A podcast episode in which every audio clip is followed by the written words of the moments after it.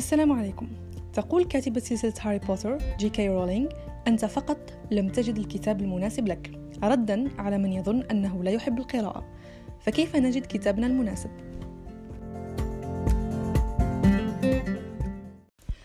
الأمر الأول إذا لم يكن لديك فكرة عما يثير الشغف فيك فسؤالك على مواقع التواصل الاجتماعي هل هذا الكتاب جيد؟ ما رأيكم به؟ وهذا النوع من المنشورات لا تسمن ولا تغني من جوع. لأنك كأنك تسأل ما هو التخصص الذي علي اختياره في الجامعة. كل فرد سيجيبك بما يحبه هو. أحسنهم سيحاول يعرف اهتماماتك قبل ما يقترح. لكن ولا واحد منهم يعرف نفسك وما تحب كما تفعل أنت. ولهذا أنصحك أن تجرب. اقرأ كتب في مجالات متنوعة. حاول تختارها صغيرة. وتلقائيا ستميل نفسك لأنواع معينة على حساب أنواع أخرى. أما إذا كنت تعرف ما يثير شغفك لكن كتبت فيه الكثير من الكتب فتوجه إلى أمهات الكتب. في ذاك المجال طبعا. مثلا إذا كنت تهتم بالفلسفة اقرأ المدينة الفاضلة لأفلاطون.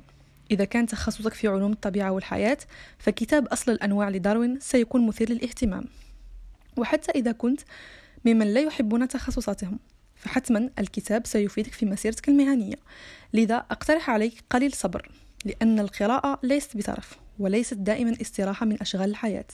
في الحقيقة هي ضرورة لا تعبر عن نفسها بالجوع أو الحاجة للنوم لكن بحالة اللاوعي. وما دام الإنسان يستطيع التفكير فهو يحتاج يقرأ لأن التفكير ينتج عنه أسئلة ممكن يجاب عنها بخبرة الآخرين مثلا أو السينما أو السفر. لكن ولا أي إجابة ستكون بالاستوفاء الذي تتيحه القراءة التي تمنحك الصورة الكبيرة وتفاصيلها. وتجيبك عن أسئلة لم تصل لمستوى طرحها بعد ككتب أحمد خير العمري التي تتميز بهذه الخصلة بالذات. إذا متى ما شغل بالك سؤال وبقي يلح عليك؟ خذ كتاب يتناول الموضوع واشبع فضولك. الذي يبحث عن الاستقلال المالي يقرأ الكتب التي تعالج هذا الأمر. من يبحث عن السعادة الأسرية أو يريد أن يحسن غذاءه كل المجالات مكتوب عنها. وما عليك إلا أن تبحث. ممكن أيضا تقرأ الكتب الأكثر مبيعا. هذا الصنف يساعدك في التعرف على ذوق واهتمام أكثر القراء ويعطيك نظرة عن كيفية تفكيرهم والأسئلة التي تدور في عقولهم وقد تكون واحد منهم. لكن هذا ليس ضروري لأنه من حقك الاختلاف عن الجموع الغفيرة وخاصة في مجتمع لا يأخذ القراءة أخذا جديا. في هذا الصنف تجد الكثير من الكتب التجارية مجرد عفيون شعوب أو قصص مبتذلة لا تهذب شيئا في النفس ولا علاقة لها بالأدب أفكار مستهلكة لا غير. تقول إحدى المفكرات لا تقرأ الكتب الأكثر مبيعا اقرأ تلك المخبأة وراء رفوف المكتبات التي يخاف رواجها الساسة ورجال الدين. أما أنا فأقول اقرأ من الجهتين واخرج بتفكيرك الخاص. يمكن أيضا أن تقرأ الكتب الحائزة على جوائز معروفة. جائزة نوبل للآداب أكثرها شهرة. مثلا أعمال نجيب محفوظ فيما يخص الأدب العربي. لكن هذه الجائزة بالذات لاقت انتقادات حادة حول تحيزها للفائزين. مثلا تولستوي وتشيخوف وحتى بخوست صاحب أطول رواية بمليون ومئتي ألف كلمة. كلهم لم يتحصلوا عليها. ورغم هذا تبقى مرجع معتبر. أيضا جائزة البوكر برايس التي حاز عليها كتاب موت صغير مثلا وهو أحسن ما قرأت في التصوف. يوجد طرق أكثر بساطة لانتقاء الكتاب كالاطلاع على خلفيته التي تعطي لمحة عنه لكن ممكن تجد فيها حرق للأحداث. أيضا شهادة المشاهير الذين تثق بأذواقهم في الكتب التي يروجون لها أو ممكن تتعرف على الكاتب نفسه وتوجهاته التي يريد نشرها أو تزور صفحات في مواقع التواصل الاجتماعي خاصة إنستغرام حيث تجد عدة حسابات تهتم بطرح الاقتباسات والمراجعات والآراء ومنهم صفحتي التي أترك لكم رابطها في وصف الحلقة.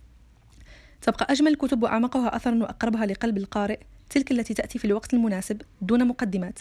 تدخل عليك كالضيف العزيز فجأة كما يقول تميم البرغوثي وشتان ماء الغيوم الفجاء وماء يجاء به في القرب هذه أمثلة عن كتب الماء الفجاء. ما لم يخبرني به أبي عن الحياة لكريم الشادلي كان الحسام الفاصل في قرار استهلك الكثير من التفكير والمشورة والتأمل. بعد أن وصلت لطريقين تقريبا متعاكسين بحيث لا يمكن الخوض في أحدهما دون ترك الآخر. فاستخرت وأخذت الكتاب وعندما وصلت لآخر فقرة كنت قد حسمت قراري.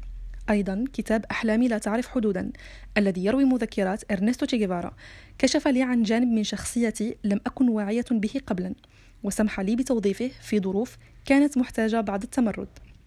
مذكرات قبو للرائع فيودور ديستويفسكي قام بتفسير المشاعر التي انتابتنا ربما جميعا في الحجر الصحي الأول في سنة 2020 بعدها مباشرة جاءت ثلاثية غرناطة لتعكس رتابة الأيام والوجوم الخانق الذي طغى عليها وعلى الارتفاع اليومي في أعداد المصابين لتملأها بالحياة والألوان وروائح الطعام وضجيج الأسواق وجنون نعيم ودهاء مريم.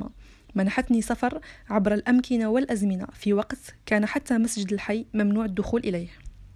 طبعا لا يفهم من قولي أن الثلاثية نقرأها فقط لرفع الملل والفتور. الكتب الممثل بها أوسع من هذه الأغراض.